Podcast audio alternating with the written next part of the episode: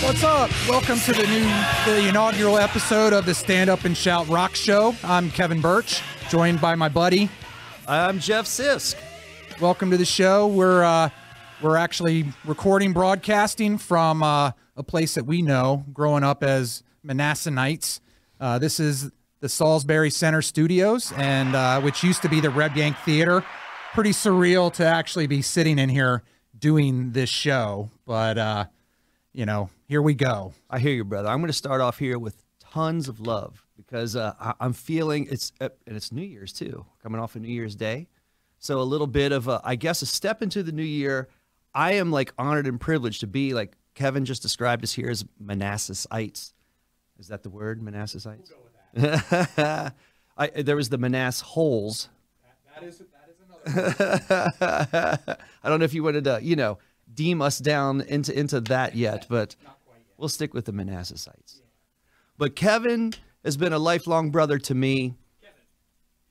Oh, I, sorry, I was distracted there. I'm new to this. I'm a babe in the woods. This is my first ever uh, podcasting or streaming experience. Kevin and I go way back. Just to introduce ourselves a little bit, we knew each other from high school and became friends in high school. And one of the things that bonded us, I feel, as friends, is love of music, rock and roll, metal. Um, I think that you know, with calling this a rock show, we were we debated this with the title of "Stand Up and Shout" and having it be, you know, what what are we going to call this and what do we deem it and how do we classify all of the music and topics that we'll talk about? And I think that that's really difficult.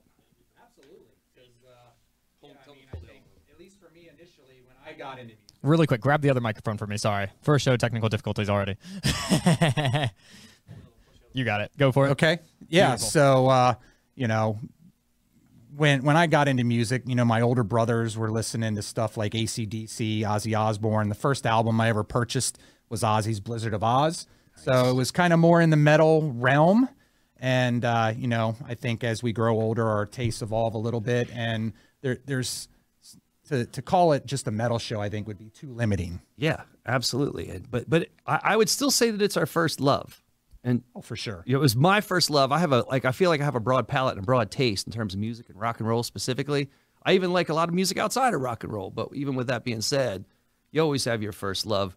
And that's where Kevin and I first bonded in high school. I, I mean, I remember going to shows with you.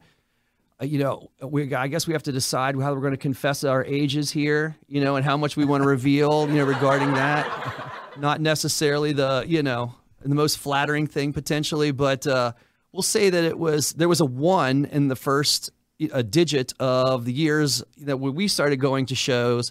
I am wearing a, a shirt from one of the first shows that that I you know we saw back in the '80s in the day, a band that I love dearly, um, and that's kind of you know my roots where I'm from, originally Western Maryland, and I moved into Manassas where I met Kevin, and and we started running around and doing our thing. So even extending beyond high school, because I'm talking about the high school experience, Kevin and I became college roommates, and then from there, that's a little bit of Kevin's background then too, as I'm filling in your background because I, I I'm selling you up.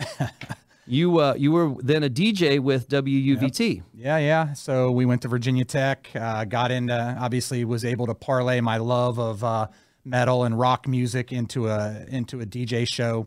Started on the uh, college station there, AM. Moved quickly over to the FM side of the house and uh, was a program director, metal music director. Um, you know, I, I I don't have a musical bone in my body, so I couldn't play guitar, couldn't sing, couldn't you know do anything that way. So I was able to uh, cater to my love of music. Uh, you know, being on air and talking about bands that I like and new stuff that was out, and uh, you know, so that's sort of where it was. Yeah. I feel though with with that professional background, you look doubly important there with the two microphones like pointing at you. Yeah, like I, I you know I, I guess that makes me the novice with one as opposed to the double barrel that you're looking down right now. for sure. But you know, so this is cool. You know, kicking off this show, we're going to talk about a lot of a lot of music.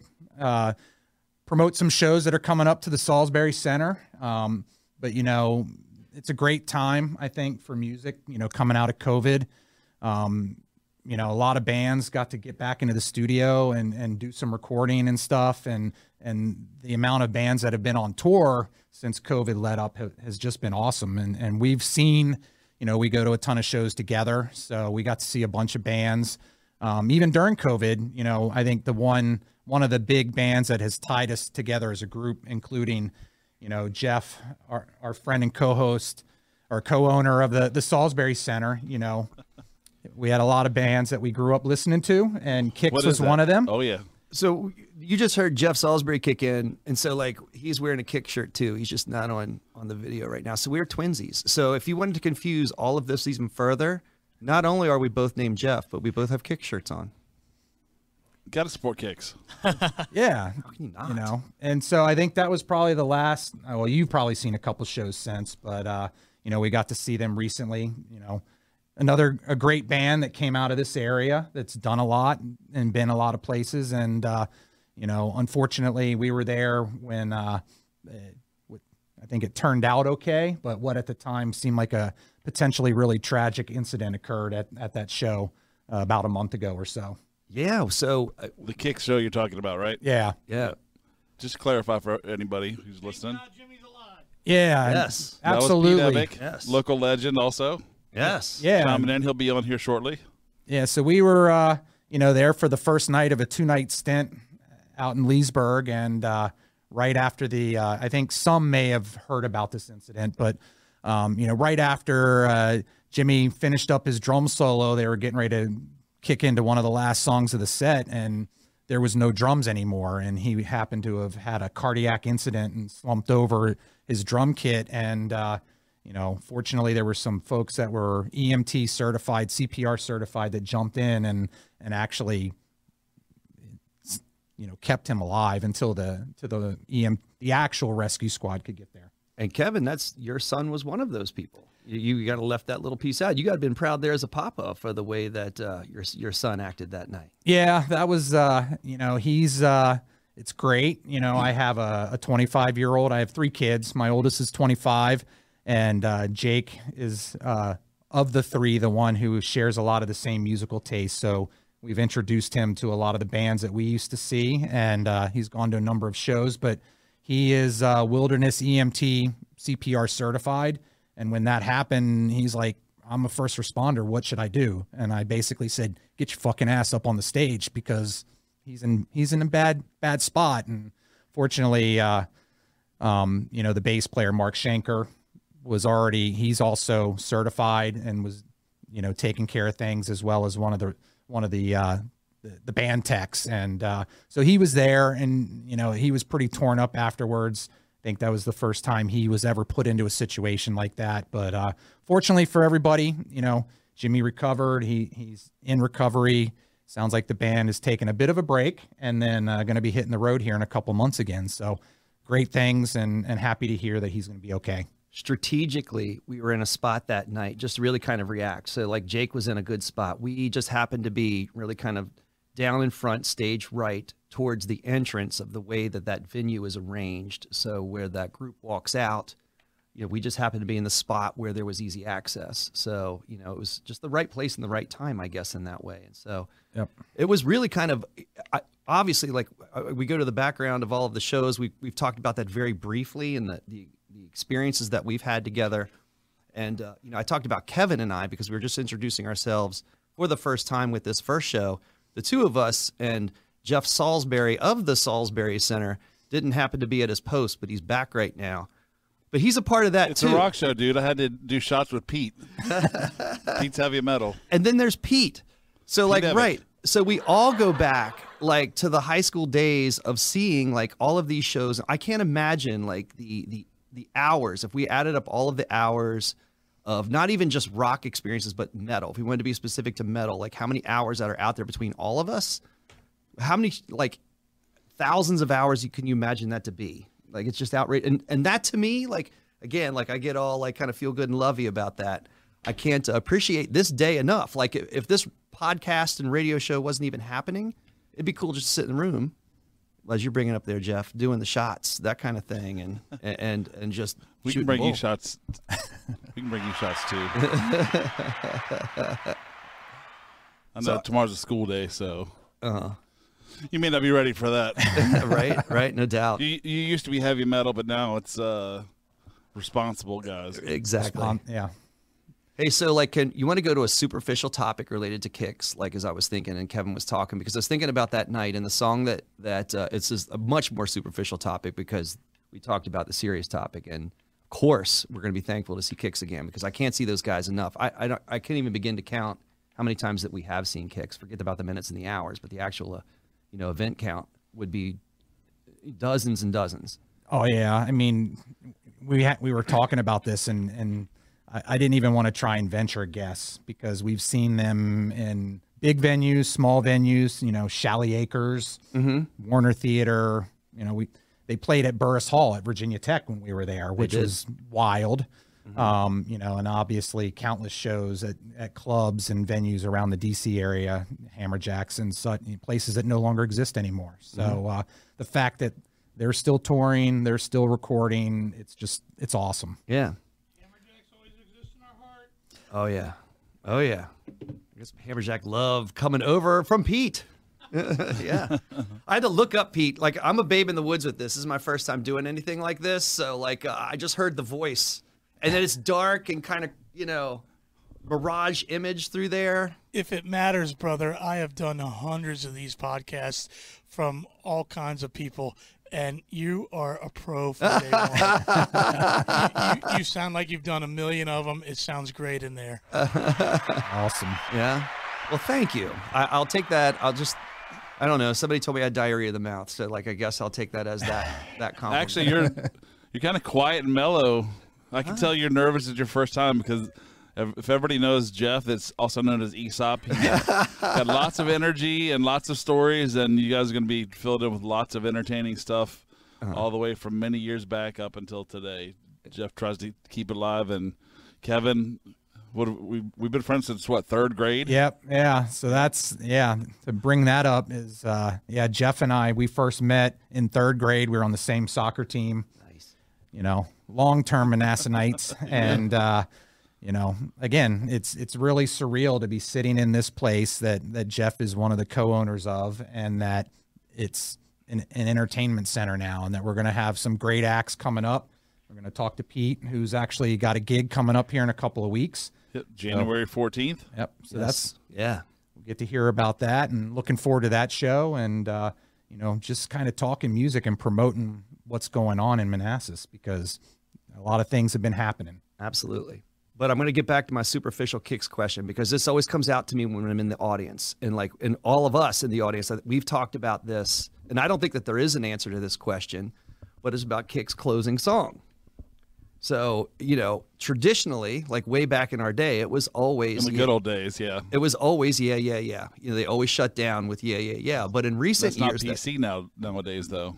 ah, you think that's the reason? Yeah, yeah, I think so. yeah. Pete, do you have any insight on that that you can divulge? What I would say is I've known Steve for a long time. Eh, Is this politically correct show, or can I say whatever I want? go with it Whiteman doesn't give a fuck. He does whatever he wants to do for his own reasons. He is the epitome of rock and roll. He's the real fucking thing. So I don't think that it's because of Me Too reasons or anything like that.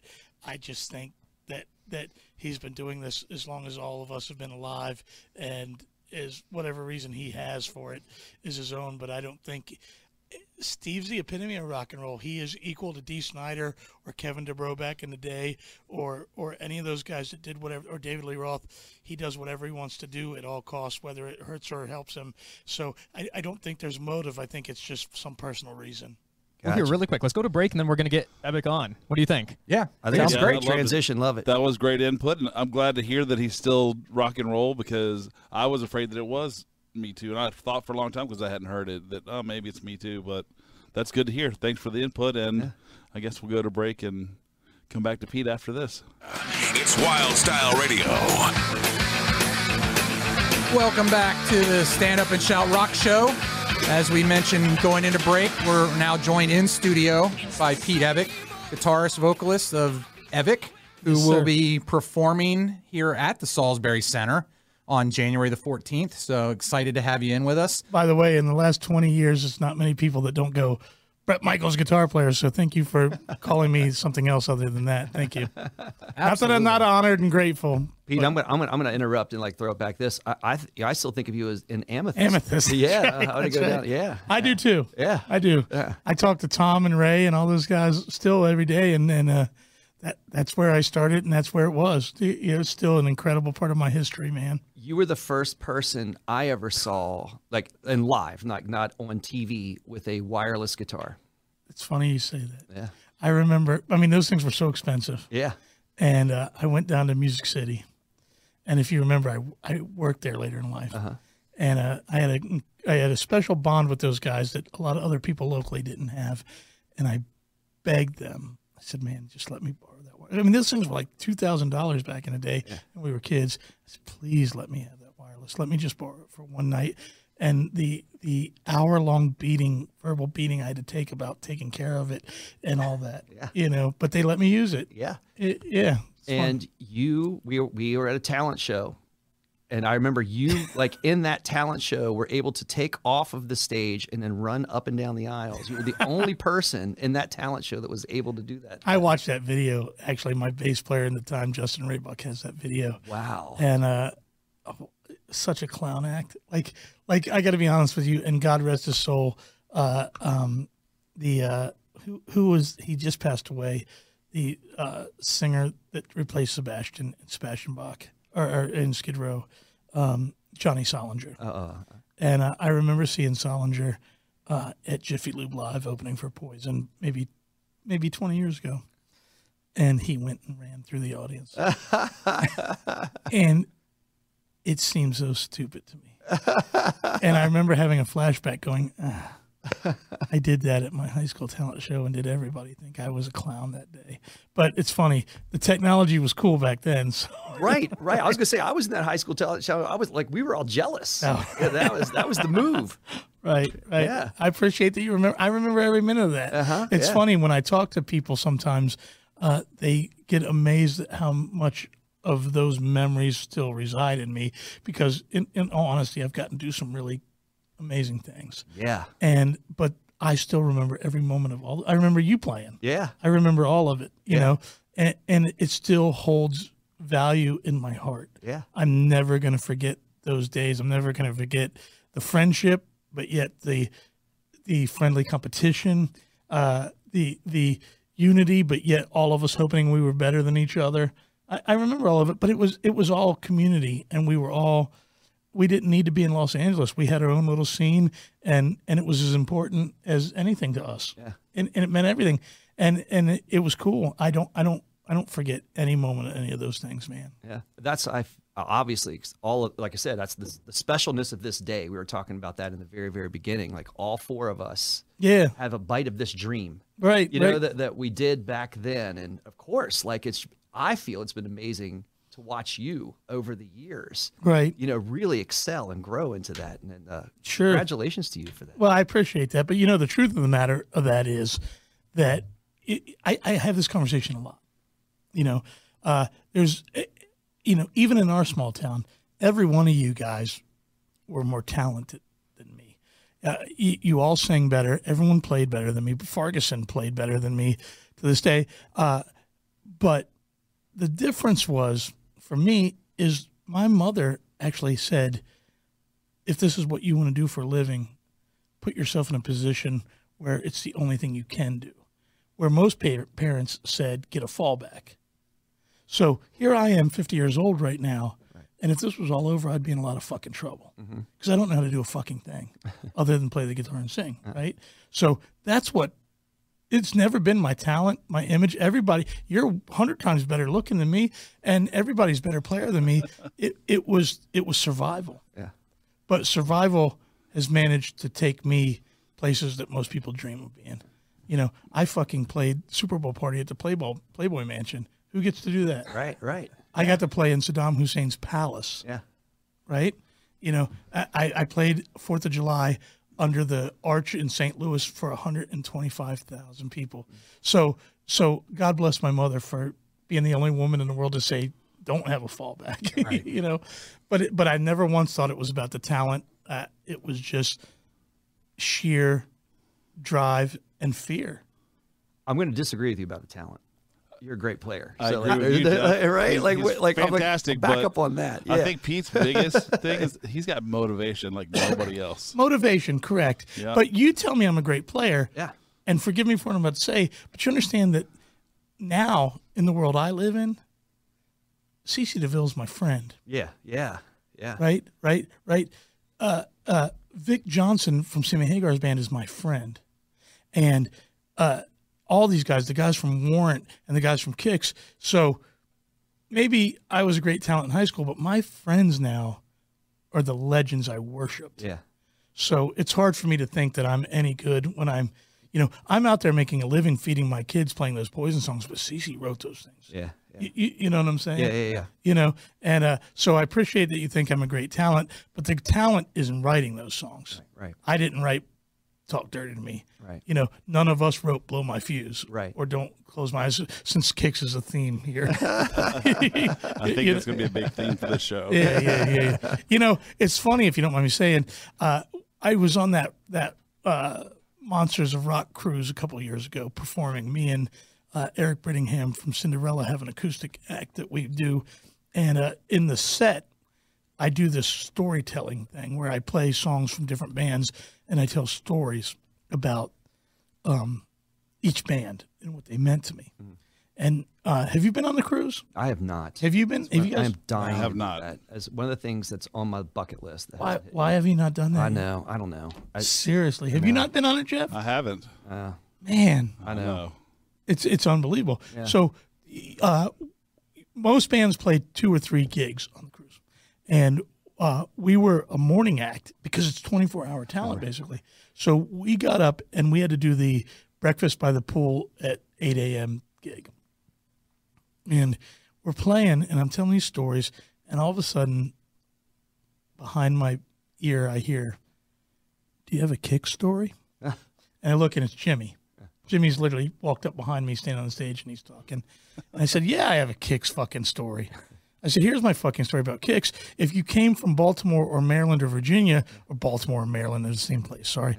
But if you came from Maryland or West Virginia or Virginia, all, Oh, you couldn't play unless you, you were held to the ranks of kicks. You were either as good as kicks or you fucking sucked. And I said, so yeah, I have a kick story. You guys are the vein of my existence.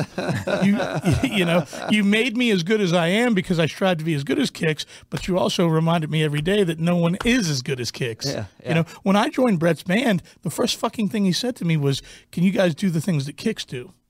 because Brett, Brett was from Mechanicsburg, Pennsylvania. You know, I, me and Brett sometimes Brett comes to my house and we'll drive up to what was his father's house. His father passed away, uh, but uh, we'll drive up there. Brett's parents' house is only seventy nine miles from my house. That's what that, he grew up that close to us, right? Wow. And so when Brett was coming up in Paris, that became Poison, they would go see Kicks. Sure. So he was in, you know, Kicks is Brett and Ricky's favorite fucking band. Like they're as influenced by Kicks as we are, Wow. you know? And, and so that whole harmonica thing and everything that Yes. Brett does, it, you know, it, it, it's because of Kicks. Wow. It- that reach is so giant. Sure. You know, Poison went on to be, you know, let's be honest with you, uh, they're in the top five of the entire generation, but the influence was Kicks. Sure. Wow. You know, you, you get where I'm going. you Yeah, know? absolutely. Yeah, absolutely. so so kudos to Kicks, right? Yeah, yeah, and still like uh, to me, like putting toge- they still put together a, an amazing live performance. It blows my mind. Yeah, it's, uh, like the n- not even necessarily, of course, the sound is the most important thing in the songs, but then the movement. Oh yeah, Yeah, yeah. How, how they yeah.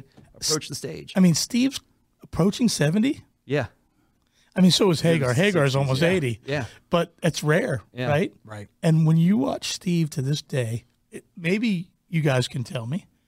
When I watch him, it's the same guy I watched when I was Absolutely. fifteen. Absolutely. Like nothing different. yeah, yeah. Right. It's unbelievable. He's amazing. Yeah. I remember with Steve um, when he started Funny Money. And if you guys remember, I owned that recording studio here in the city of Manassas called Clear Sound. I recorded their first song ever, Funny Money song. And I'd never recorded anything that pro before. And he came in and he it was a cover of a Cheap Trick song that was going on a Cheap Trick compilation. And I was so excited. I was going to produce Steve Whiteman or engineer because there I think Billy Andrews, their guitar player, was the producer, but I was going to engineer it. So I did everything. I set everything up. I got on the mics. I did it, and Steve did his vocal take for this song. And I remember just trying to be pro. I hit the talk back, and I said, "Steve, that was great. Do you want to come in and listen?" And he goes, "No, I got it." I went, "What? Are you that pro that you don't even have?" to-" He goes, "No, just double it. Just send me another check and let me double it. I got it." And I remember at that moment go. I remember at that moment going, "That's why I haven't made it yet." He's amazing for sure. he, he he's something it was a whole different level than anything any of us had ever known. Wow. You know what Wow. I'm saying? Yeah. So, you know, kicks, that's all I can say. Yeah, Kicks. yeah, that's awesome. That is all. I you know yeah, that's good stuff. Yeah, buddy. It's crazy how two big bands from DC influenced a lot of people, and a lot of people don't know about them. Kicks and Fugazi. Fugazi, Yeah, buddy. huh, yeah. I run into a lot of people that the, that punk scene and Bad Brains. Don't Yeah, forget yeah, Bad of Brains. course. Yeah. of course. Yeah, yeah. Yeah. Well, Eddie Vedder says that Fugazi was his biggest influence. Right, right. It's funny of how that course, works. Dave Grohl coming from the DC punk scene also. Yeah, you know, I have a great, great, a great Dave Grohl story. Yeah. Right. So uh, the first time the Foo Fighters ever played um, uh, HF Festival, Yes. um, I was my band, Some Odd Reason, at the time was playing uh, a place called Bad Habits in Arlington. Yep. And he came in after his show. I guess it was a place maybe he used to come to or whatever. And I Probably remember a scream he went. what's that? Probably a scream they played. Yeah. And I remember seeing him come in and going to the back and I, I would watch him from the stage. I was the guitar player in this band, not the singer. And uh, at the end of the, I, I thought maybe that's him, but I wasn't sure. But I thought maybe it was him. And then at the end of the night, we closed with rock and roll night. And all of a sudden, this waitress brings this napkin up that says, Great Kiss rendition, Dave Grohl. Awesome. You still have it? Yeah, yeah, yeah. yeah. And then- Oh, yeah. Uh-huh. yeah, yeah. We still have it in our pile of stuff, but uh, never talked to him, never said anything. But but it, it sticks in my head all the Of time. course. Yeah, yeah, yeah. Uh-huh. Yeah. Who knew though? Who knew that? Oh, yeah. Who knew that Grohl, the drummer of Nirvana, would become that generation's Robert Plant? Sure. He is. Yeah. Sure. Yes. So much like I say about the 80s, I thought that, you know, all of us growing up thought that Brett or thought that David Lee Roth would be Oh yeah. our Elvis, our Robert Plant. Mm-hmm. Absolutely. Yeah. And it's clearly not the case. It's, it, whether you guys agree with him or not, it's Brett. yeah. I mean, it's Brett. He is he stayed in shape. Yeah. His voice sounds perfect. I mean, every headline from that stadium tour every night Uh-huh. was Brett wiped everybody's ass. You know, like in in bringing up Brett, like uh, I'm shifting gears a little Yeah. bit. You know, because I'm going back to you know the Sinestral. Uh, uh, uh, Yeah. Sinistral, the brewery in Manassas. Oh, yeah. Jesus. Let, I let me can't fi- ask let Pete me let me anything he finish doesn't my remember. let me finish my statement real quick. So, in our generation, as a kid, I thought it was going to be Roth. right. but it turned out to be Brett. There's no question it's Brett. I know a lot. Maybe some people think it might be Vince, but Vince is, and Vince is my friend. He's my friend, but it's Brett. Brett, and the stadium tour proved that. But moving into the grunge genre, no one had a even inkling that it would be Grohl. They thought it would Right. be. Oh no. They Grohl thought for 30 years he's influenced. they thought it would be Vetter Right. or or even um um uh um Chris Cornell. Mm-hmm. But but Dave Grohl's going down in history, buddy. Yeah. He's in the history books. Oh, Yeah. Sure. Absolutely. You know, Virginia boy. Yeah. give it up. Yeah, you know. and I'm waiting to see what comes up with this new made the new- incarnation. right? Yeah, yeah. when they I made the think- announcement. Yeah. if it's not his son playing drums, who's it gonna be? right. Sure. Because we saw it. We saw it. The kid can do it. Oh, Right. it was awesome. Yeah. uh-huh. you know. Right. What were you gonna say about Brett and Sinistral? well, I was I was just giving like a, a little bit of homage because you've done that with kicks. You know, with, with, like listening to you talk right now, you Yeah. just did that with kicks and and their impact here, not only in Northern Virginia area but wider. And then of course you brought up Brett. right. But to me, like if you know, being from Prince, but with Brett being Pennsylvania, I think his if he has a second home, it's here in Manassas. You know, probably because I don't know if it's because of you know your work with him over all of the years, but like to me, the love that poured out that night. I was crazy. Right? Yeah, right. Yeah, Yeah. yeah. Uh huh. Yeah. Yeah. and I just you know. It's funny. Me and him were talking about this just yesterday. As a matter of fact, uh, uh, he, he has a lot of things on his plate uh, about um, buying some property and doing some different things, and he always references back to again, I've been his guitar player for 20 years now. Yeah. It's 20 years.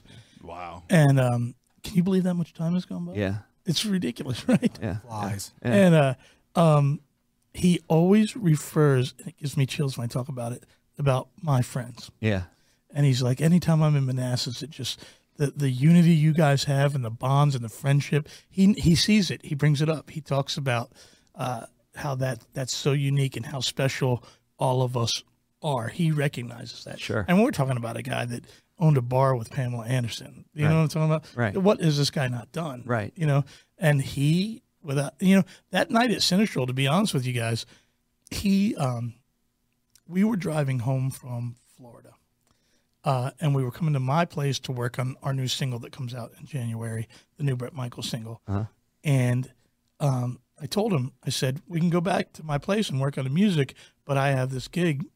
It's Sinistral. I, I've got to do this night. And he and he, he goes, all right, well, I'll just stay at your place until, which is always, you know, i- again, the guy's turned into my best friend. Sure. He's my best friend. But sometimes when I go into my guest room to wake him up, I'm like, I'm waking up Brett Michaels. And 16 year old me freaks out. You, you, you go, "No." but, uh, but, uh, he was like, I'll just stay at your house while you do the gig. And we were driving up 95 and he goes, wow, maybe I'll just come to the gig. And then he goes, well, if I'm going to come, make a post, let people know I might come. And then it turned into, you know, tell everyone to tell everyone. Yeah. And then And they did. Yeah. Yeah. and it be, it organically became this thing. But at the end of the day, I had this. Um, he was just going to come watch. Yeah. He was going to hang out and he was going to sing "Mama Don't Dance." That was the only thing he was going to do. Yeah. And we worked it all out. And he came in the back door and he was supposed to go sit off to the left and just just hang out. And um, he felt so welcomed by the community, by Blaine and everybody that uh, that he he. I mean, we were supposed to quit at eleven o'clock that night. And I don't think we any of us left till twelve thirty Sure. and and he stayed up on that stage with me and sang songs he's never sang in his life and and partied and he had he had a great time. The flip side of that is he got hammered and the next morning we were shooting the video to the new song and um and you can see it. When the video comes out in February, you'll see the, the, the hangover on his face. Just say it added color. And, yeah, that's a great, that's a great video. I don't mean to keep talking, brother. I'm so no, sorry. no, no. I was- I mean, 'cause that's that side. I, I, I love hearing your side.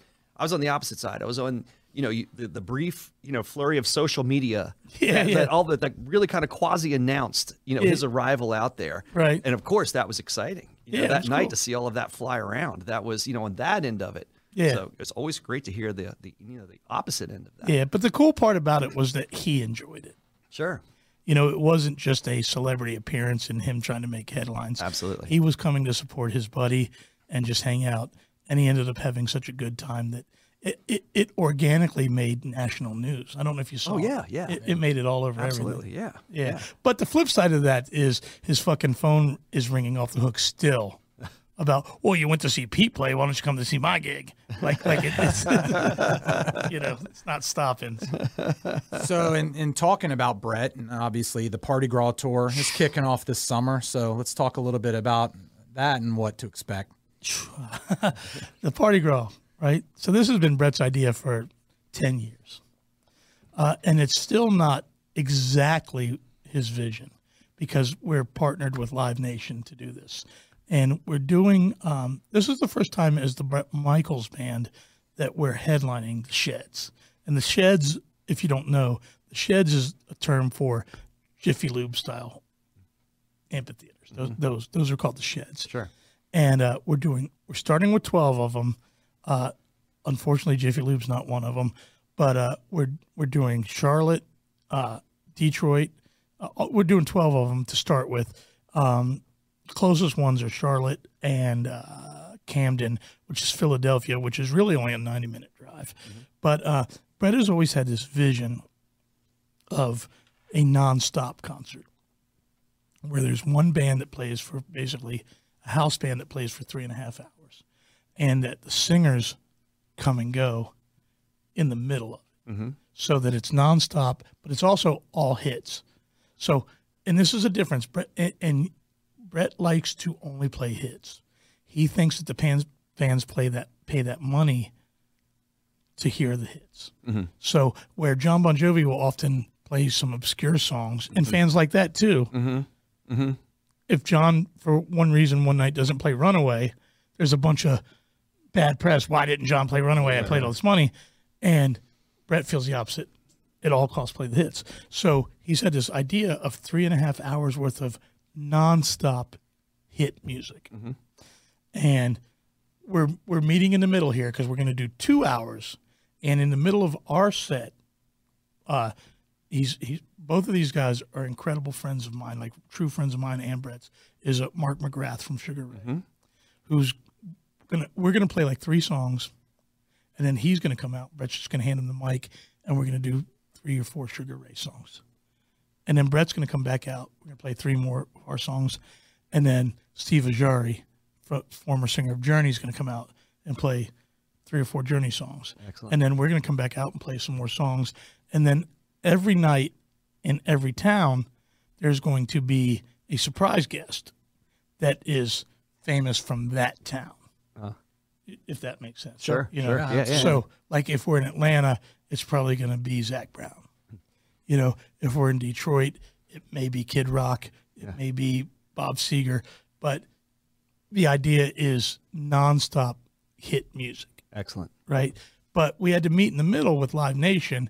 Live Nation, Live, Live Nation wanted opening acts, so we have uh, we have Jefferson Starship, which sounds weird at first, right? Yeah. Oh yeah. But when when Brett was talking about he wants the entire thing to feel good, always feel good, always lighthearted, always party. And when you think about, uh, you know, you know, Built the city. well, Yeah, you got you built the city, Sarah, and then you have uh, songs like "Nothing's Gonna Stop Us Now." You know, t- to be completely honest with you, without making sound making Brett sound like a dictator, he's picked the set list for these bands Sure. because it has to represent Right. Party Gras. Because Brett's I- idea of Party Gras is that this becomes an event where he doesn't even have to come to. It, very much like Lollapalooza with, with Perry Farrell, Right. where maybe next year he's not even there, but it's Party Gras by Brett Michaels. Right. And so, and the Night Ranger set, I mean, Night Ranger, Oh yeah. Yeah.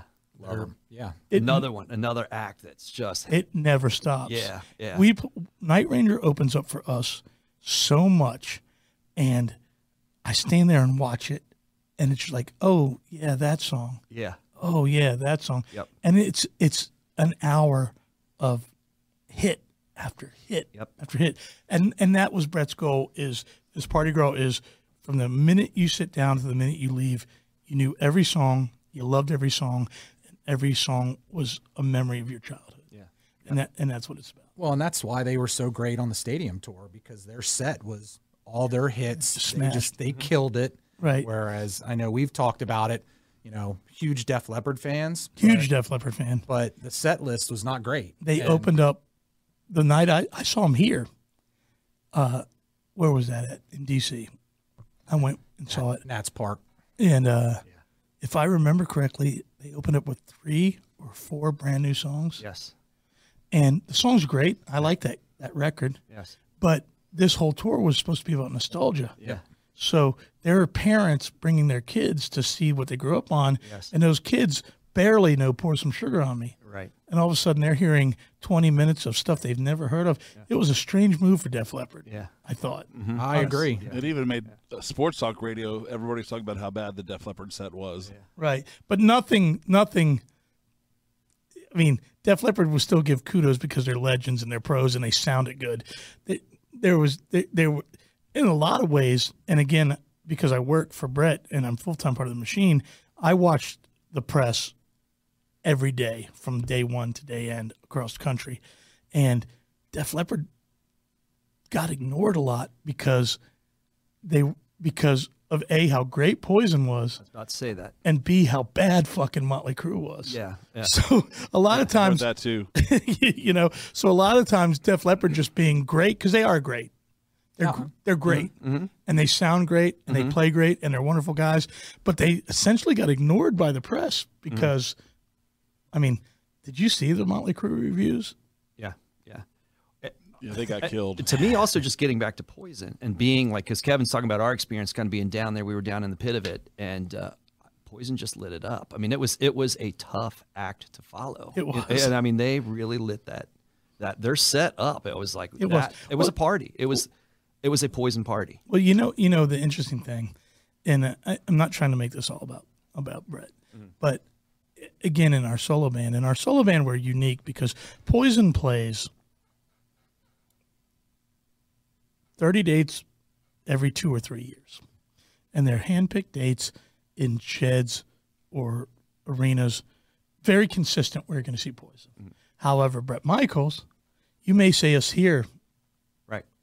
at the Salisbury Center, and you may see us at Nats Park. We play a gamut of different things. Sure. You know, like I said, the biggest gig I've ever played in my life, 125,000 people underneath the arch on the 4th of July uh, i- i- in, in, uh, in St. Louis. Uh, it was us and Toby Keith. I mean, 125,000 people, Yeah. right? Yeah. But again, you may see us here at Salisbury Center. Yeah. And that's because Brett, like Bruce Springsteen, just loves to play. Yeah. He just loves to fucking play. Yeah. And my point to that is, um, actually, I may have forgotten my point. Where was I? Going? We were talking about Motley my, before my, that. no, my point to that was when you talked about the poison owning the show. So, Brett has a private plane. He has multiple houses. Me and him last week were in Malibu looking at another house he was going to buy for six million dollars in Malibu. Uh, he doesn't. I can't express to you because he's a diabetic. He had to watch his health, and he didn't put all that money up his nose like everybody else, right? Right. So the amount of fucking money the guy has is fucking ridiculous. He he owns that plane. He doesn't lease it. He owns the fucking plane. But he gets up every night and acts like he's poor Right. and he takes on that crowd like he doesn't already own them. He he it blows my mind. The it's not a lack of confidence, but it's a remember where you come from. It doesn't matter if we're playing in front of 500 people or 100,000 people. He treats it the same and he'll say to me sometimes when we're writing a new song or something, he'll say something like he goes, uh, man, we got to make this great so we can make it. I said, what are you fucking talking about? You're a legend. You fucking made it. But he, I swear on my fucking balls, he's the same guy that was poor living in the warehouse in LA trying to make it. And he treats every day like that. Right. Right. Every night when he went on that stadium tour, he didn't go out thinking, I'm the greatest guy in the world. He went out and goes, There's 80,000 people out there. They all hate me.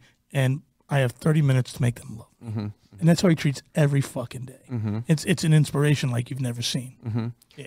I'll tell you because you, you just ta- talked up Brett on that stadium tour. I'm sticking in the stadium tours. I'm sorry if I'm deviating Yeah. over here, Kevin. No, no. Another one who I thought really lit up really well was Cece. Oh, he owned it. He He owned it. did. He played fantastic. Yeah, it's funny that you know I wasn't going to go to any of the shows. The Mm. true story. I I wasn't going to go to any of the shows, uh, only because of my. In the last five years, I've created, I've developed this incredible social anxiety. Like Mm. You. Oh, it's incredible. Like like I can't I even freak out at a drive through ordering food. Wow. Because all I'm thinking is I said something stupid and this guy thinks I'm an idiot. That's that's my life all day long. Right. And so crowds and people freak me out. It's it's it's strange. So I wasn't gonna go to the stadium tour. And literally at ten thirty in the morning and Brett's at my fucking door here in Manassas. Are you really not going? I said, "Oh man, Brett, I don't want to go to DC." So I got in his bus and we went. He's like, "Just come on, let's go. We'll go to the back." Blah blah blah. I, I made every excuse. I was like, "I don't want to park. I don't want to this. I don't want to that." Blah. Ah, come on, let's just go. I've heard these excuses before. Yeah, no, it's it's true. It's true. And uh, why am I telling you this? I just dropped my subject again. Uh, Cece. We're, we're going to get back to Cece. Oh yeah. So so uh, the tour had happened for a couple weeks before it got to DC. Mm-hmm. So all the word was out about the Van Halen thing that Cece Mm-hmm. was doing, and Cece's been nothing but great to me my whole life. Mm-hmm. My whole life. He's he he. Uh, there's no there's no I'm in the other band with him. There's no I'm the other woman, so to speak. Right. You know Right. Right. and uh, and he knows my love for Van Halen and his love for Van Halen. Even though maybe it's not ever been made in the press, he lives and breathes Edward more than anyone. Sure. And uh, and Cece came up to me behind the stage. He grabbed my shoulders and he goes, "If you know Cece's voice, he says, is it good?" I said, "What are you talking about?" I know you know. You've been watching the videos. Am I doing it okay? I said, Are you asking me? He goes, You're as big a Van Halen fan as I am. I know you'll tell me the truth. Is it good? I said, It's great, Cece. He goes, Am I playing it okay? I said, Cece, you're playing it fucking great. You're making headlines every night. Yeah. Every night someone's talking about your Van Halen tribute. Yeah. You're you're playing it great. All right. All right. It's good though. You like it, right? I said, I said, I love it, buddy. I love you. I love it. And but my point to that is much like Brett, he wasn't arrogant about it. He was going out there Yeah. to, you you know what I'm saying? Absolutely. He he he he he wanted to impress the people, but not impress them like, oh look at me. He that was a lot of money those people spent on those tickets. Yeah. Yeah. Absolutely. And I remember both Brett and Cece wanted to make it worth that money. Yeah. You know, I'm not sure the Motley Crue guys cared about that. Yeah. You know, Uh-huh. I, Vince is my friend and he does everything he can, but but Tommy acted like a douche that whole fucking tour. Right. You, you know what I mean? Yeah. Not, I mean, literally not not playing. Right. First couple of weeks. right. You know, I it- it's a, you know, and and the fans saw it. There was no tracks, there was no sequencing, there was no sampling. Right. Joan Jett and Poison played real live music Yes. to those crowds in the daylight. Yes. No pyro, Yes. no none of that. Yes. And it was so real that it struck a nerve with all of us, every one of us. Absolutely. Uh-huh. Yeah. Yeah. Well, let's shift gears a little bit. You know, coming up, your band Evic is going to be here at the Salisbury Center. Right January there, right down there. right down there. The, the New Year's after New Year's party. So talk a- second time you will have done this here. I think it's the 13th time you've done this event. 13th annual, should be 14th, but COVID. And second year here. Um, that, you know, uh, I don't want to take away from, I used to do it at Hard Times over on the other side of town. And that was our home. Randy's my buddy, and it was great. Um, Then we started to do it at the mall. What was that place called? Uptown Alley. Yes. Uptown Well- Alley. Yes. Yeah. And uh, and as as um, grateful as I try to be, I freaked out. I don't know if you guys have ever heard the story, but the first year we did it at Uptown Alley, I got hammer drunk, and I could not deal with the fact that I was playing on a stage at the Heck Con- X. Yep. I, it made me crazy. Like the whole night I was playing, I kept looking and going, "Oh, that's right there is where I used to buy concert tickets." Right. And and I got real drunk, and at the end of the night, I went down to the bowling alley after the show, and I grabbed the bowling ball and I rolled it all the way down the mall. and, and- eh, and and I had a great time. We had a sold out show. It was packed. People come from all over. It was great. But my brain, it it, it messed me up. Yeah. I was like, I've done all these things. Yeah. And now I'm playing at the mall. Yeah. Right there is where my mom used to buy me my school clothes. Right. And it was, it was- Yeah, yeah. And they had a sound a, a sound ordinance and sound ordinance. You hear me, Scotty? Bad topic. and uh, and and Touchy subject. it didn't let me feel. I didn't feel very rock and roll. Yeah. but there was nowhere else to do it at that time. Hard time to close. And then the next year I did it there again. Yeah. Uh, and I I kept my cool, and I didn't. But they don't want you to drink on stage. It, it, my the whole existence of Evic is the party. Uh huh. And and they had so many rules. Yeah.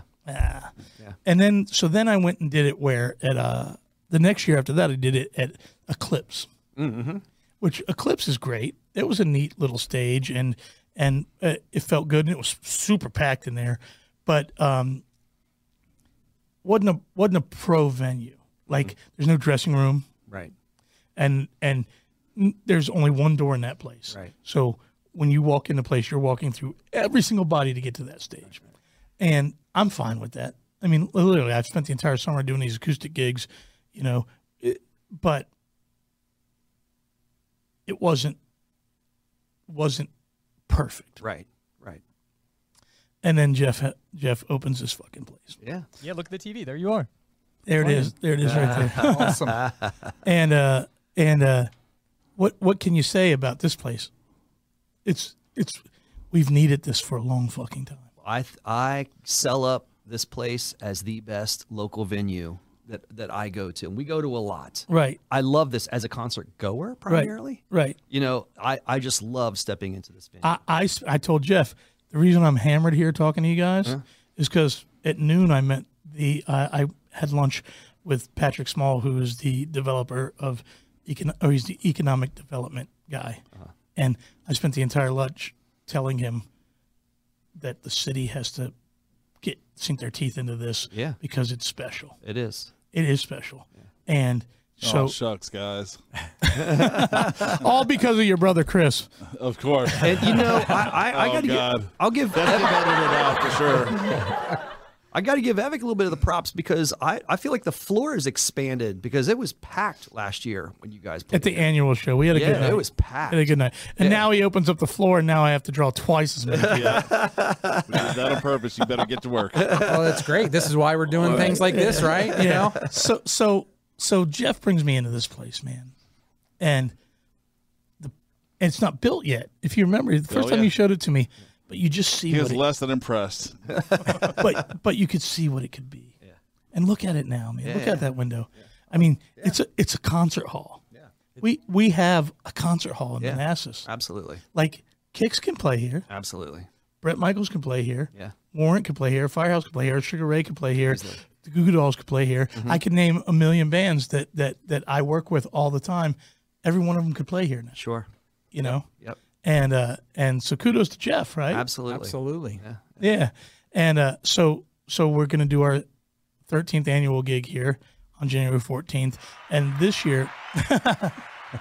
This year, uh, I took a chance because of your venue, Jeff.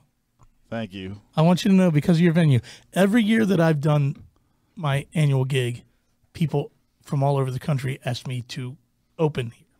I get friends from all my bands all over the country asked to open, but I've never wanted to bring them to. Again, I love hard times. I loved it, but it's not the place you bring an opening traveling band Right. Mm-hmm. right? And uh, I have this friend, close friend. His name's Danny Stanton. He's uh, Twisted Sisters manager. He manages uh, Bonnie Tyler. Turn around every now and then, right? And uh, and and um, he manages all these bands, and he manages this band called Adam and the Metal Hawks. And Adam was on American Idol, and he got way up. He almost won. And he's an internet sensation if you look him up. Sure. Millions and millions of views.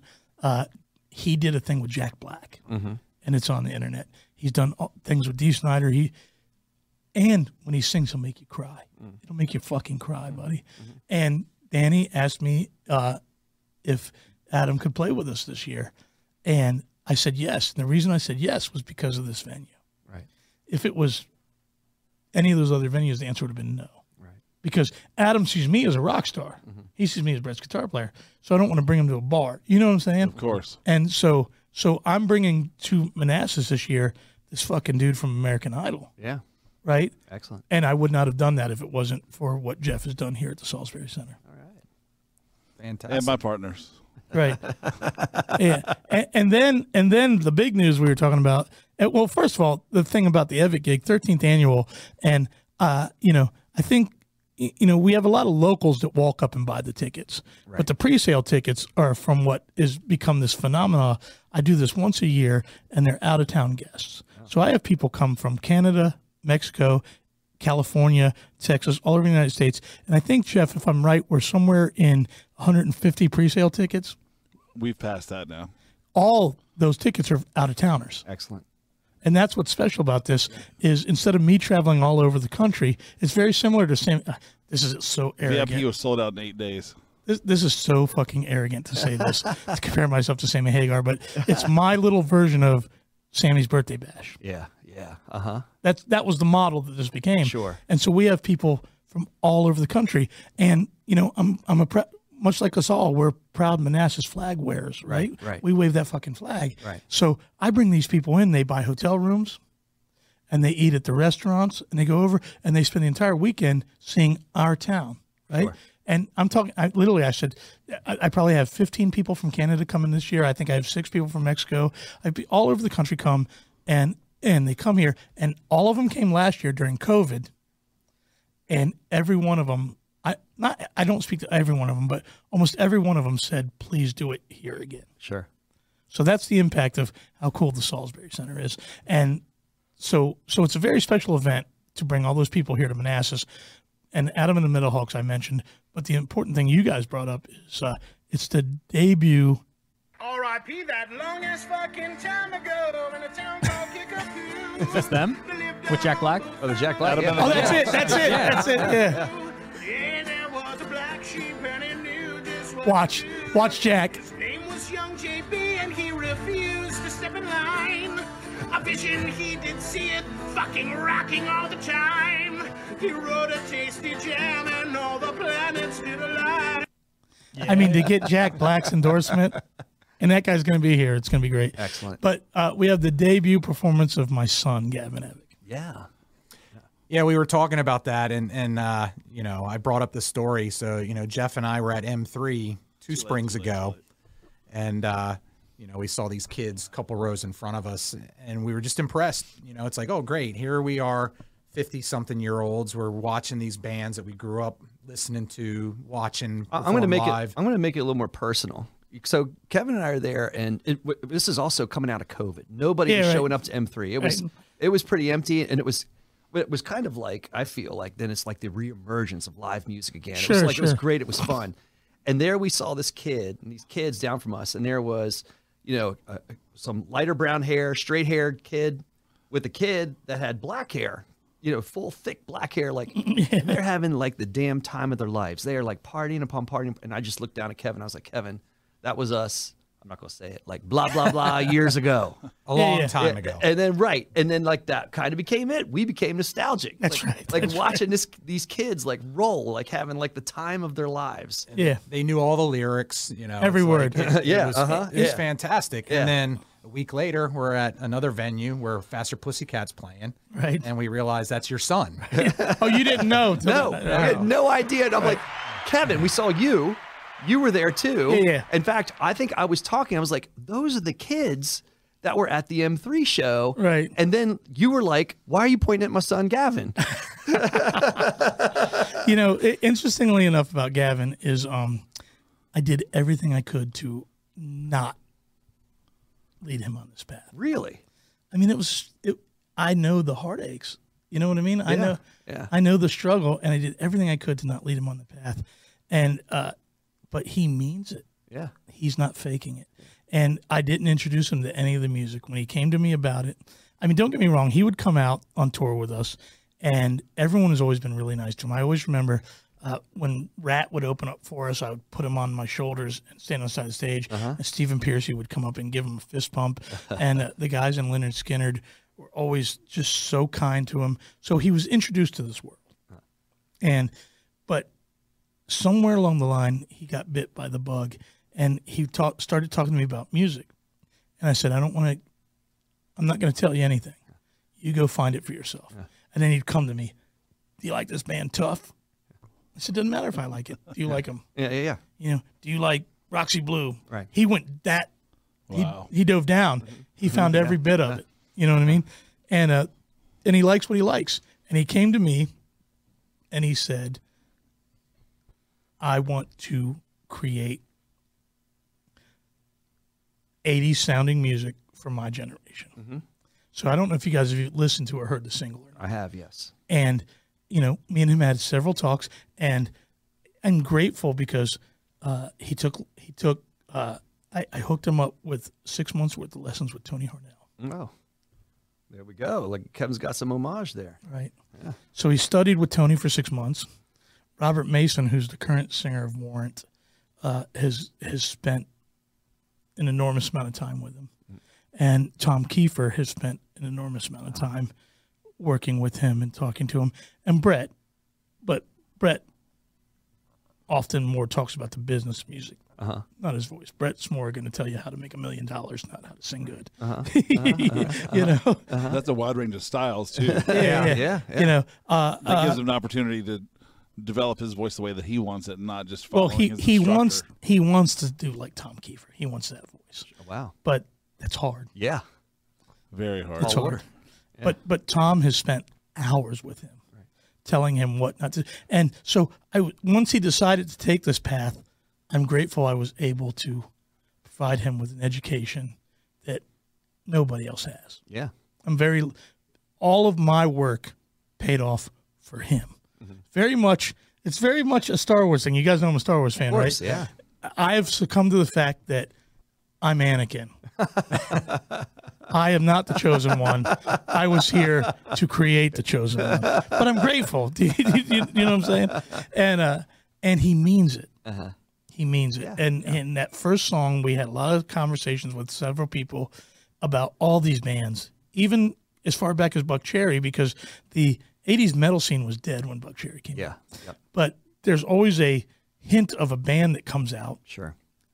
that oh this might be take us back right but you know what none of them do what was re- what was the 80s really about every rose heaven don't close your eyes what were the hits that really home sweet home the power ballad none of these bands ever come on with a power ballad right so i said gavin let's just let's let's try this start with the fucking power ballad it's timeless, you know. And we did, and the reception to the song was pretty amazing. Yeah. you know. Uh, and and let's just hope. Let's just hope. My problem with Gavin is that he doesn't want to do social media, Oh. Huh. and you have to. Yeah. You have to. Well, it seemed, you know, obviously that's the big thing that's changed, right? I mean, Right. it used to be if you were a musician, you, you wanted to try and get a record deal because you had the money, the marketing, everything behind you. Right. Now, you know, studios can be put into your house. You can make it sound just as nice as some of the, the finest Uh, studios. it- you know, to, to to your to your comment, uh, you know, me and Brett have made four solo records in the last twenty years. All four of them have been in the Billboard Top twenty. One of them made it all the way up to uh, I think uh, number seven on the on Billboard, not Hard Rock, and uh, every single one of those records were made in my laptop. We've never been into a studio. We've done. I, I I've mixed them all in my house or his bus. You you know what I'm talking about? yeah. Yeah. Well, yeah, and my you know my background after school was on the. It's funny being in front of the camera now. I was always the guy in the booth behind the board and and doing that type of production work, and so um, that's changed. Oh yeah. So it's like, Yeah. But you know, the big thing is you know the social media component, like you said, you can market yourself and you Yeah. can hit so many more people than you used to. So uh, you know that that is certainly something that Yeah, I can't get him interested. He, he did TikTok for a while. He has like 200,000 followers on TikTok, but then he realized that he was spending more time trying to be funny and that's not what he wants to be, Sure. you know? So that might be the snag we hit with him is that he doesn't want to do what's required of him today. Much like in the 80s we all had to put the makeup on, right? Right, right. Whether we wanted to or not. Right. No, not one of us ever really wanted to put that eyeliner on. Jeff did. I, I I didn't mind it so much. But, but, but you know what I'm saying, I do. right? I absolutely know There- what you're There saying. is no way on Theater of Pain Vince Neil wanted to Right. put them fucking pink. pink panties on. Yeah. I know he did, and I've talked to him about it. You sure. know what I'm saying? Right, right. But you do what you have to do. Absolutely. And social media is the equivalent of that eyeliner right now. Right. And and Gavin, he doesn't want to do it. He wa- he thinks he's sticking to his guns and gonna let the music shine. And uh, let's see. yeah. But he means it. He means it. Pete, look at that banner that we did of pictures of Jeff from back then. Are Tell all me he those Jeff? didn't like- a lot of them are Jeff. It's it's us, like from back in the day all the way till now. Yeah, I can't see much of that very well. I see Jeff's eyes in a bunch of them. yeah, yeah, yeah. Eyeliner. Yeah. It's the eyeliner. Yeah, yeah, yeah, yeah, yeah. Yeah, you tell me Jeff didn't enjoy p- putting makeup on. Looking like a pretty I little mean, girl. I mean, for the most part, and I understood it back then. And you do it because it, it's what's part of the pop culture, right? Right. But it, at the heart of all of us, I don't think any of us wanted to walk up from our basement bathroom and our dad see us with that eyeliner, but we did. you, you- you know what I mean?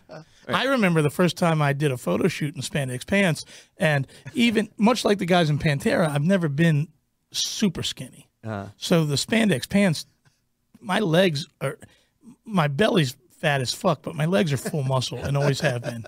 And was even at 18, the spandex just didn't look right on me. Right, right. You know, and I remember my dad going, my dad, who was as supportive as could be about all of this, my dad was like, son, you just don't look right in those things. you know, I, I, I remember, and I still see the picture to this day. I, I picture of me in this Fanex pants, and I understood I look more like a wrestler. Yeah, than, yeah. You know, much like the Pantera guys, they same thing. My build is just not that.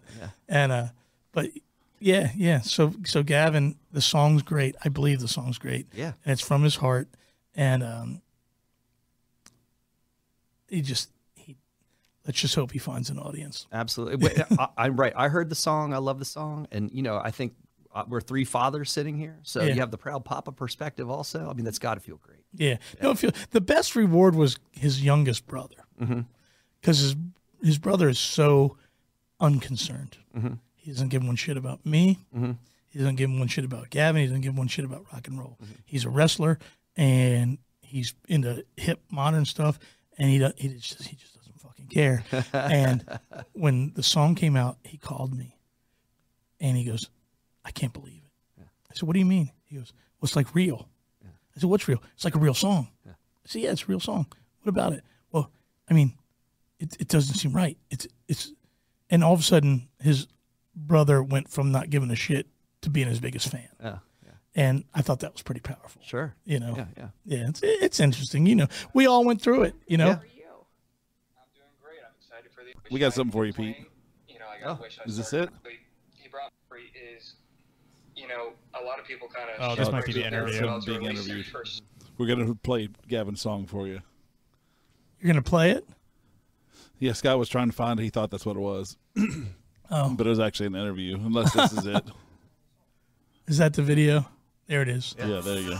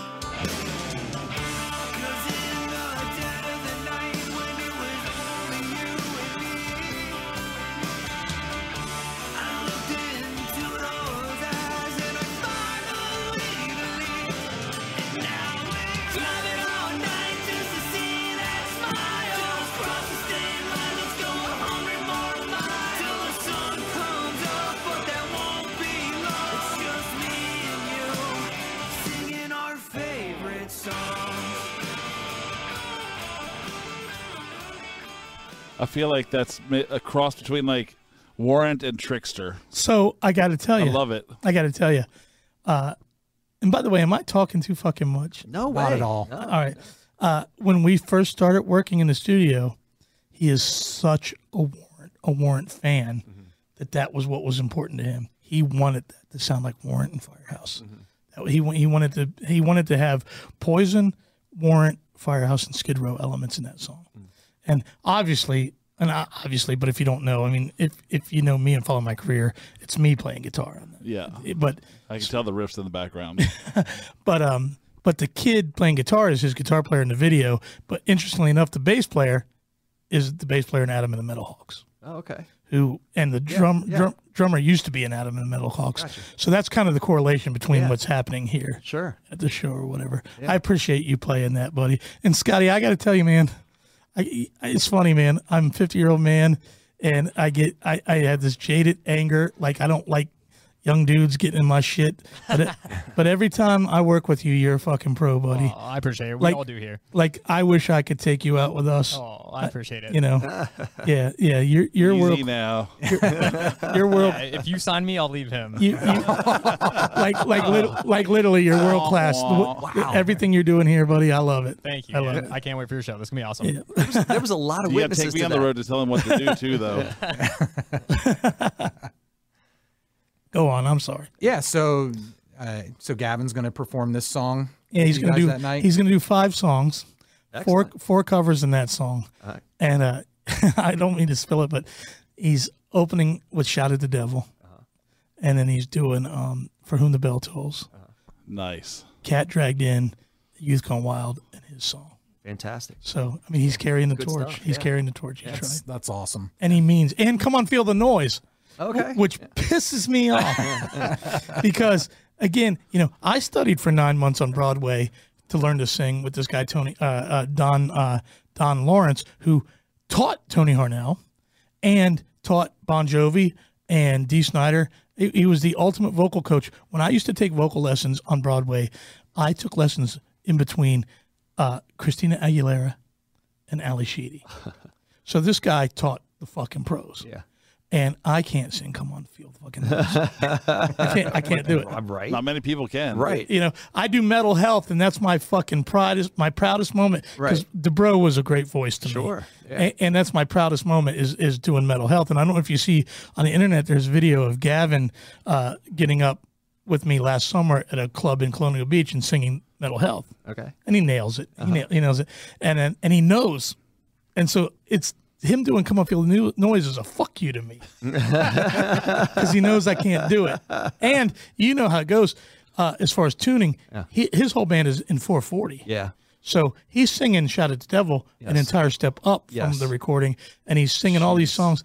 And uh, you know, I do know that. yeah, yeah. So good for him, man. And and and you know, it, I, I are you gonna be here? Or are you gonna? Oh, I'm going to be here. Are you are you gonna Absolutely. be? here? Oh, yeah. Absolutely. Yeah. Absolutely. I'm So not you missing know, it. Yep. I think we'll all for Manassas we'll be proud. Of course. Maybe we can get them to course. do an interview show for the guys, Adam and those guys that day. They'll do it because they're coming in the night before. Yeah. Because we're doing an acoustic set at Heritage. Yeah. So if you want to have them in, Oh, yeah. they'll do anything that- like that, Yeah. and they're great. That would be great. Yeah. Love to Yeah. sit down and talk with those guys. Yeah. Yeah. That guy has a lot of Gavin. stories to tell. And Gavin. Yeah. Oh, of course. Yeah. Yeah. Everybody should come here. I- Yep. In fact, when I get off the phone, you can't imagine the people I'm about to call to tell them how. I mean, this is great, Jeff. Yeah. It's Appreciate fucking it. great. We're trying to think of everything here. Yeah. Yeah. Well, obviously, you know, this is great. Old Town Manassas from the way it was back in the day It's different. is different and and growing and getting better. And Yeah. There's a fantastic candle shop down there. Absolutely. Right. yeah, strange, right? Candles, right? and, and coming, coming. I just finished my second book, and it'll be out in a couple months. And uh, I'm prematurely s- saying this, but uh, I'm about to release my own brand of liquor made with the guys over at KO. I Yes. thought I saw a little bit about Those that. guys are good. Yeah. KO's Yeah. good. I thought I saw a little. Oh, Yeah. I figure if Gene Simmons and Dee Snyder, who have never drank in their life, are selling alcohol, sure. then I carry that torch. That's all I do is drink. That uh, why shouldn't I? Right. Right. yeah. you can be truthful about how good it is because you t- you're sampling it. Oh yeah, and it's from Manassas. Everything I do from my point on, you know, I have a new song that's not come out yet. Can I tell you about this? Of course. I have a new song, and the lyric, the opening lyric is, "I grew up in one of those towns that Mellencamp sings about. I hated it then. Oh wait, wait, I screwed up. I, I grew up in one of those towns that Mellencamp sings about. I love it now, but spent a lot of time just trying to get out. Uh-huh. And the whole point is looking back and realizing how much I love Manassas. Yeah, That's yeah. what the whole song's about, right? And uh, and after seeing the fucking world, a- and I mean it, after seeing the world again, I played in Saddam Hussein's palace. man. Sure. I'm not Brett. I'm just a hired guitar player, but I was there. Right. I've done all. I played in the fucking Playboy Mansion. Right. And we have something special here. Sure, sure. We do. And and and I see I play all these towns. I've been all over 20 years I've been doing this.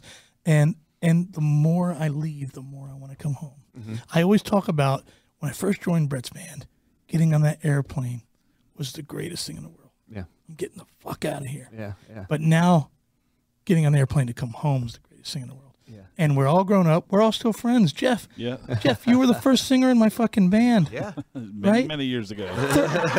How many years are you going to say it? Or are you one of those guys hiding your age? no, it was 32 years ago. Thir- 32, 34 33 years, years ago, ago. something like that. Jeff, how long ago did we play in the fucking talent show? I know it would have been, well, I guess About a the little bit same. beyond that. I was going to say 34, 35. Then. 34 years ago. We've known each other for fucking ever, right? Right. And here we are, still friends and still stuff to talk about. That doesn't happen a lot. Right. We have something course. we have something special. Absolutely. Whether it's Binky, if he- is he alive today? Did he live? Hopefully, yeah. Right, yeah. you know, or or who or or or Tom Bolton or any of those guys, Ray Madonna. Absolutely. I mean, we have a to Ray the community of other day. people that we're all still friends. It's special what we have. I think. I think it is. Yeah. Absolutely. And it's easy. The music bonded us, right? Yeah, I mean, the mu- it's all because of the music. Every bit of it. Right. Every bit of it. Yeah. Yeah. So how are we looking for time? Am I allowed to ask? Yeah, we're at 120. Okay. So all right. So we have a little bit more time. Okay. So I have a question. It's a little bit personal, like for Okay. me, because Yeah, yeah. you're bringing up stuff that you were talking about. Yeah. Because I know I known you originally Right. as as a guitarist, as an instrumentalist, Yes. but you were bringing up your vocal lessons, and your vocal progression. So as you were like bringing up all of that, like tell me a little bit about that because I am personally curious, like how. Why I became a singer. Yeah. So yeah. it's it's so interesting that you say that because there's a whole generation of people that know me as a guitar player. Yeah. And then there's a whole generation of people that know me as a singer. And then not generation, but a whole different timelines. There's the there's the guitar player Pete, and then there was the singer Pete, and then when I went to join Brett's band, I was the guitar player again.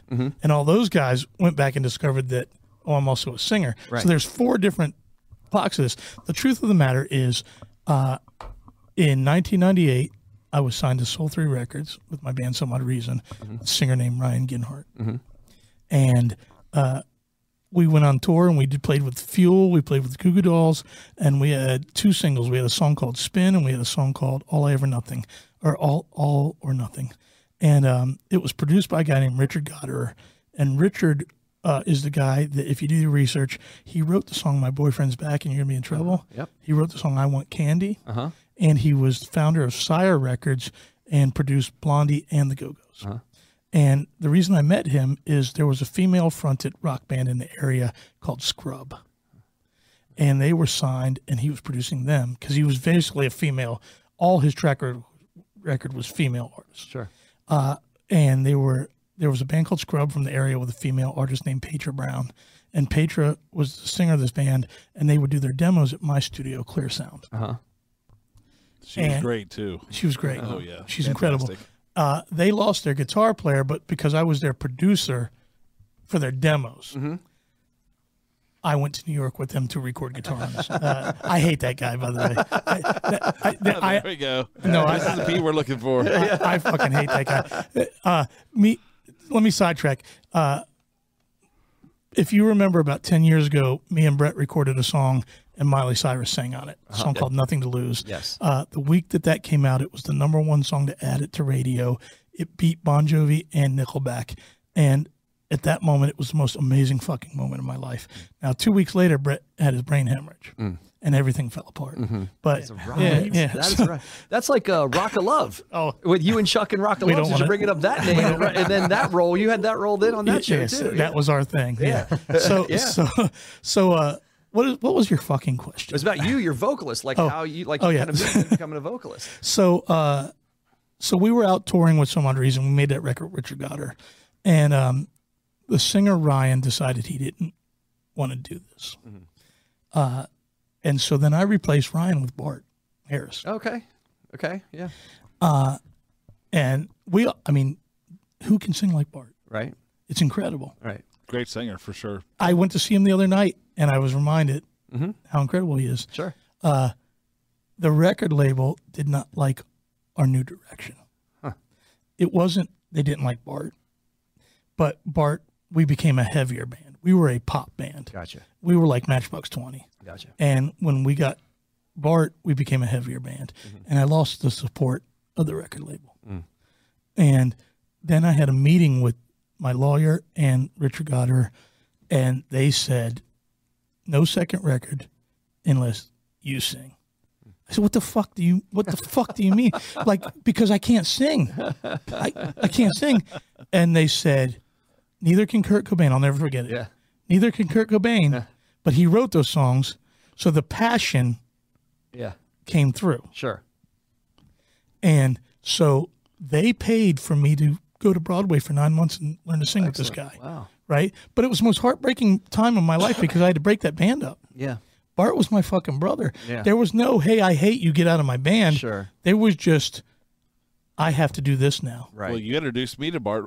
So yeah, Bart was my second band. Yeah, right. And you made the introduction for that. Yeah. Mm-hmm. But it was heartbreaking right. because I because I was Bart's biggest fan. I wanted I, th- I wanted that band. Of course. But I was my first kid. I think had already been born, and again, I didn't know anything to do, and I was sucked in by the fact that I was I had you know my lawyer at the time was a guy named Ron Beanstock, who was the Goo Goo Dolls lawyer, Billy Joel's lawyer, and I was enamored by anything they said. I did. Right. You, you know you know what I mean? Right. And so I took the vocal lessons and I started singing, uh, and I. And I just did it, and I became the singer. I'll never be the greatest singer in the world, but neither is Johnny Resnick, Right. you know, neither is Vince Neil. Right. Uh, and then I got the gig with Brett, and then all of a sudden I was a guitar player again. Sure. you know, Yeah, Mm-hmm. yeah. So it, go, it goes back and forth, but at the end of the day, I'm a songwriter. Yeah. Okay. You know, Yeah. So I'm I'm half maybe three quarters the guitar player was in high school. Because once you become a singer and a songwriter, you stop worrying about being like Ingve Malmsteen. That's not the focus anymore. Sometimes I go back and see things I used to do or listen to tapes I did in high school, and I'm like, I don't even know how to fucking do that. anymore. you know what I mean? Uh-huh. Yeah, you know, It, it's interesting. So that's that's the story of me being the singer and the guitar player. Excellent. Yeah, appreciate I it. think Thank that's the question you asked. you. Uh, uh, was it? Yeah, I was curious. yeah. Appre- appreciate it. yeah. I got another one too. Come on. because I'm thinking like recent stuff with you because Yeah. I've watched you over the years. You I know what mean? appreciate Kinda that. deal. So yeah. So and then uh, Boys of Summer because you talked about a lot of other artists and experiences. We've talked for a long time about some other things that are out there that you've done, but that's obviously to me near and dear to you. And e, Boys of Summer. Exactly. Exactly. So like, you want to talk about that a little bit? Just how you connected with that song and You know what's interesting?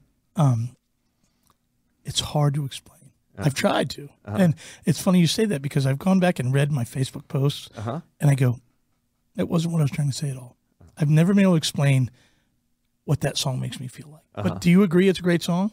I think there's tons of songs that I do agree. First of all, that that's a great song, but there's I feel like I can pull that out too, like songs that you connect to for unexplained reasons, Right. But then resonate forever. Right. Yeah. So maybe not you guys, but we were s- we didn't live in a beach town, but we were so close to Ocean City, right? Uh-huh. So how many times did you guys ever go to Ocean City not in the season?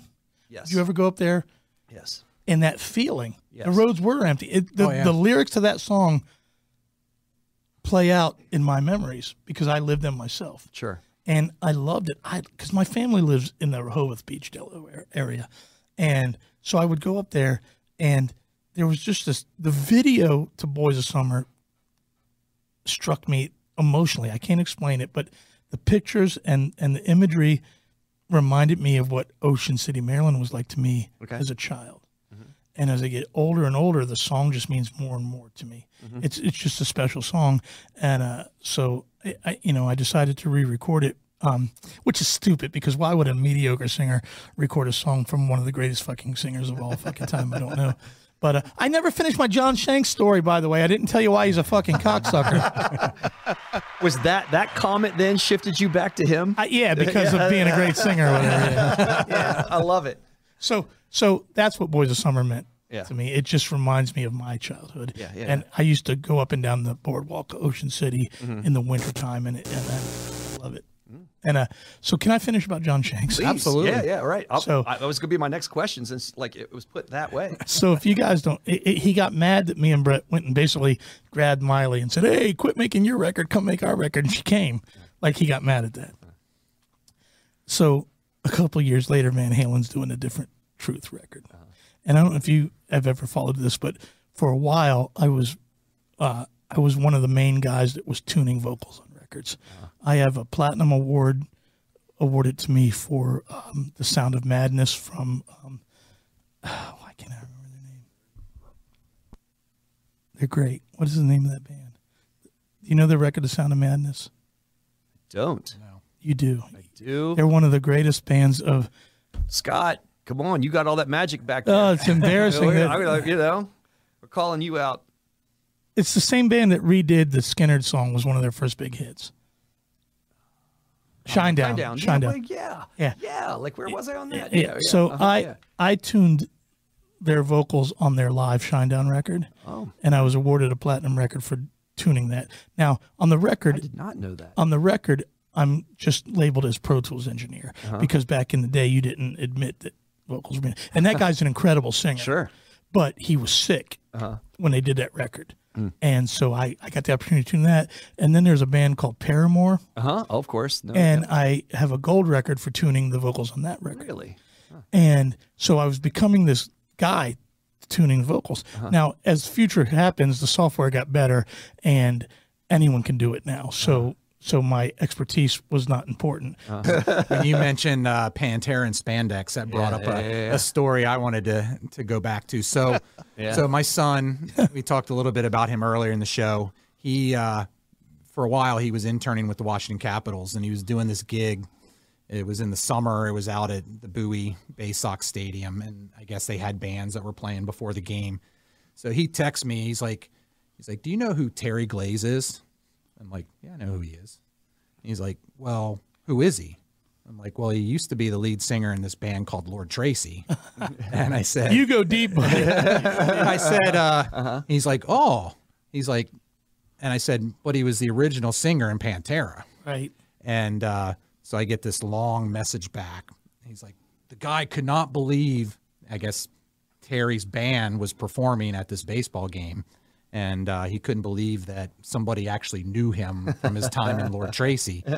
And I said, I said, yeah, I said he was the original guy. And Jake's like, oh, I'm going to have to look this up now because, you know, he was a really nice guy and this and that. And I said, yeah, that was a long time ago. And, you know, it, Pantera was just starting out and, and they completely changed their look, their direction, yeah. everything. So, uh, you know, and I guess, you know, now they're kind of back in the news with uh, Yeah, yeah. the tribute tour that's going on. I would, And with what Pete said about Phil, well, that's why I was opening up that door if he wants to, Yeah, wants no. to take a little heat off for the Bon Jovi stuff. I'm slowly becoming uh, me and uh, Stevie Rochelle, the guy that runs Metal Sludge. We were joking about this the other day. I'm slowly becoming Kevin DeBro, the guy that just let's it, Let's it fly. yeah. Let's Let's- apply. yeah. And I don't mean to be that way because for the most part, I love everybody. Yeah. There's a handful, and the truth of the matter is, I don't know Phil. I never met Phil, but I knew Vinny, and I kn- I didn't just meet Vinny. I knew Vinny. Vinny would stand. Vinny, if Brett played in Vegas or Texas, Vinny came. No hand, no question about it. And he would stand in my guitar world. I I, I must have 35 pictures on my phone. And he'd stand in my guitar world, and every time I went to tune my guitar, he'd be standing there with a bottle of Jack and we would drink and we would talk and we would hang out. Not just me, everybody, but we were friends. So Vinny, Vinny, I never met Dime. I never, I never got to meet Dime, but uh, but Dime is the only guy other than Edward Van Halen that ever made me go. I don't know how to play the guitar. Mm. This is something brand new. Mm-hmm. Y- y- y- you know what I mean? Even I love Steve Vai. Steve Vai is my favorite living guitar player now. Mm-hmm. I've always had this love hate, like not love hate, but I I, I I carry the Van Halen flag till the end, but secretly I might love Vai just as much, but I never say it. Right. But now that Edward passed, I can finally say Steve's my favorite living, guitar player. yeah. Right. But uh, but I always knew what he was doing. Right. There was nothing that ever made me go, I have no idea how to do that. Dime did that. Dime, I went, I don't know how to play the guitar because I can't make that sound. So, uh, so I loved those 2 In fact, my first year in Brett's band, 100% true story, uh, we played the All Rosa one year to the day that Dime got shot in that venue. So one year to that day, I stood in the very spot he got shot and played our gig. Wow. And there was still blood on the carpet and stuff like that. Right. I don't know why those guys didn't. Re- That was really weird. But, um, but, uh, just from the, from my, from what someone told me, you know, if you tell me that Salisbury's a dick, then you're my buddy and Jeff must be a dick. Y- y- you, know, Yeah. and so with the things that Vinny told me, Yeah. I made an opinion. Was I right? I've never met him. He may be the nicest guy in the world. I don't see that. Right. I've never seen one shred of evidence that made me say, well, maybe he's not that guy because it looks like he is. right. So I really spoke out of turn, and those Pantera fans got mad. That's an understatement. But you know what? Then it goes back to the Kiss press. All press is good press because there's 10,000 Pantera fans that didn't know who I fucking was till last week. and now every single they do. and now every single one of them knows who I am. You, you know what I mean? But but um Kevin is a rabid Pantera guy. how can you not Rabid. be? uh, Uh-huh. Yes. I, and are you are you a Phil fan? As a person, I don't know him as a person. right? I mean, but as- you've seen as a videos. vocalist- Oh, I mean, I've seen read Interviews. interviews. I've seen you know behind the music stuff that you know what seemingly broke that band apart, and it sounds like that was him. Yeah. And uh, you know, but you know, as a singer, as a vocalist in that group, I loved him. But Yeah. No, in the band it's perfect. Who else can be that? Right. they are who they are because it's just like Van Halen, Hagar Van Halen, but any band, the package is the package. Right. And he he was the right guy to make those songs. But as a human being, I'm not sure that I like him. Yeah. Yeah. But fuck, who do I care? He's a gazillionaire, and I'm renting an apartment in Manassas, so fuck me, right? I don't, you know, yeah. it's it's you know, I I I spoke out of turn with that. I I wasn't. I don't know him. I just spoke out of my experience, and I was doing a guy's podcast that I'd done before that I didn't think.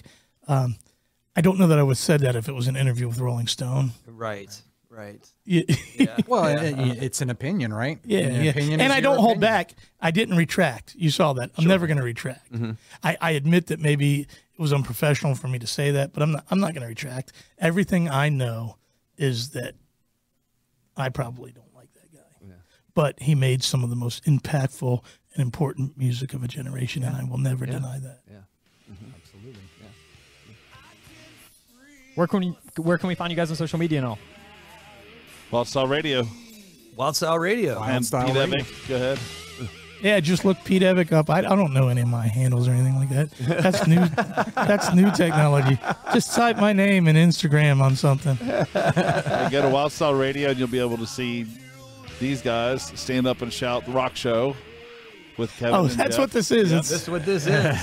It is the the movie stand up and shout. you know that movie's my life, right? Yeah, right? I- I- It's, right. it- right. it's the story of my life because Yeah. you guys remember I did Poison songs in the high school Of talent course, shows. Of course. Yeah. Yeah. So you know, and I had some opportunities in the past to join other bands that were I could have moved my career forward, but I never did because I was sticking to my guns. I'm in Brett's band not because it was an opportunity, it's because of my love for Poison. I, I, you know, I love you way better than Mark Wahlberg. I'll say that.